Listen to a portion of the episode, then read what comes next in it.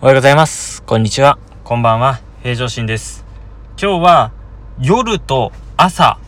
いつ勉強しますかっていうテーマでお話しさせていただきます。よろしくお願いします。皆さん勉強してますか？すごく上から目線で大変申し訳ないんですけれども、私も勉強していない人でした。あの、勉強って聞くと、僕も勉強嫌いっていうか、なんか、えー、あれやりなさい、これやりなさいっていう風に言われるのがちょっと苦手だったんですよね。で、こういうこう医学的な知識を皆さんにアウトプット、いわゆる分かりやすく説明するためには、やっぱり自分がこうインプットしないといけないんだなっていう風のをつくづくこう痛感してる毎日なんですよね。となると、えー、まあ私国家資格を取ったんですが、国家資格取るまでだったら、その国家資格を取るために必死こいて毎日こう勉強してたんですよ。毎日、まあ、まあね、時間をすごく使って勉強してたんですけど、就職してからは、就職する、して、専門分野だけを勉強してたらいいって思ってたのが、えー、最初の1、2年かな。で、それから、えー、どんどんどんどん、えー、患者さんが離れていくというか、患者さんにうまく説明できなくなってきたときに、あ、医学の勉強だけしてちゃいけないんだって思ったので、えー、そういう習慣を身につけようということで、いろんなビジネス書だったりとか、心理学の本だったりとかを読んでいくようになったんですね。私もインスタグラムの方では基本こう読書している本を紹介させてもらったりしてるし、TikTok ではまあ動きえー、体の動かし方っていうのをこう15秒でどこまでできるかなっていうふうに実験を含めて TikTok を上げてたり、えー、Facebook の方ではまあ個人的なこう、あの皆さんとのつながりを通じてですね、まあグループも作ったりとかして、ある挑戦をしてたりとかして、えー、で、Facebook、ごめんなさい、YouTube の方では、えー、固まった、えー、時間、尺の中で、えー、わかりやすく皆さんに、えー、その場でできるエクササイズっていうことでまとめさせてもらってるんです。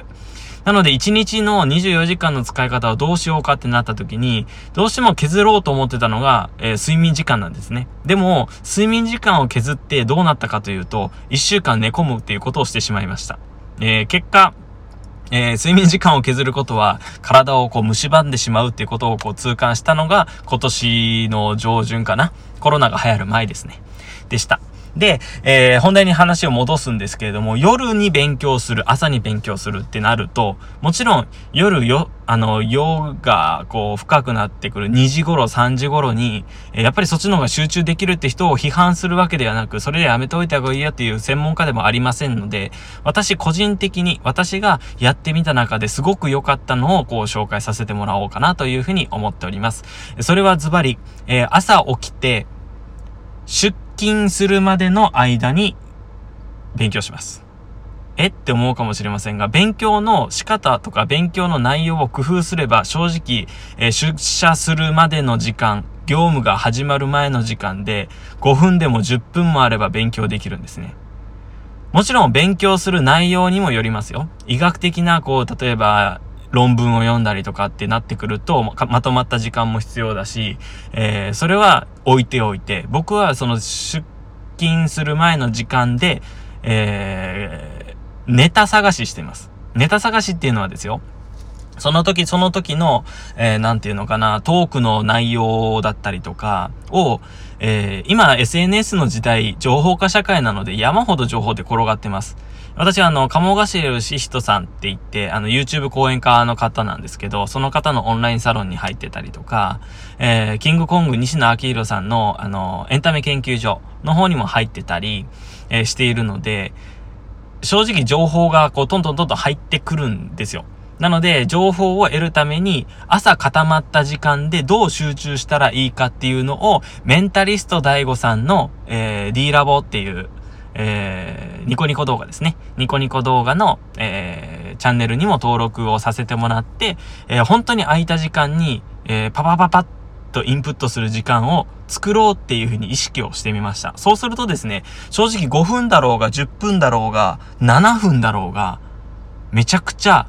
集中できるようになったんですよ。だから、朝にしたらいいなっ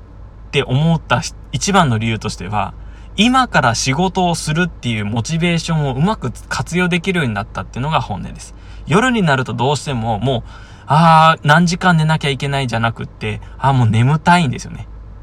眠たいから、いかに効率的に、早く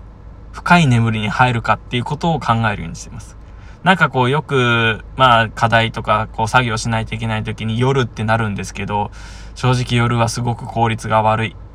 ので、朝早く起きてするか、朝早く起きるって言っても、あの、睡眠時間を削りすぎても良くないので、僕はちょっとした時間の始業前の時間の5分から10分を使って、バーッとインプットしちゃいます。で、えー、そのインプットした内容を、どこかにメモしておいて、パパパって書いてですね。で、この話題に引っかかってきた時の方の患者さんとかに、その話をするんですよ。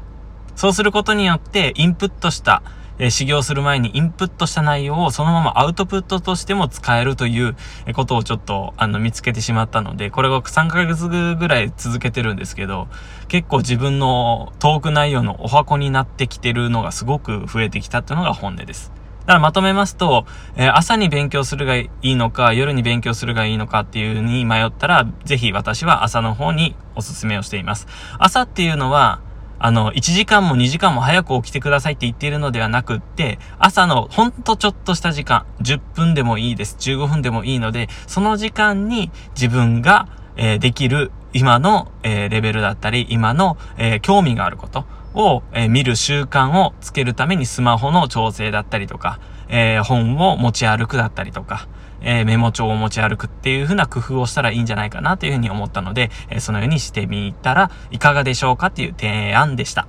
えー、このチャンネルではですね、えー、健康に関する情報っていうのを分かりやすく説明できたりとか、今やってる私のこう、挑戦だったりとか、アウトプットしている内容を、えー、音声として、えー、配信させてもらって、えー、皆さんの耳にですね、えー、少しでも届いて、えー、少しでもこう健康に関心を持っていただければな、というふうな内容で作らさせていただいておりますので、今後ともよろしくお願いいたします。では今日はこれで内容を終わらさせていただきますます。ご清聴ありがとうございました。それではまたお会いしましょう。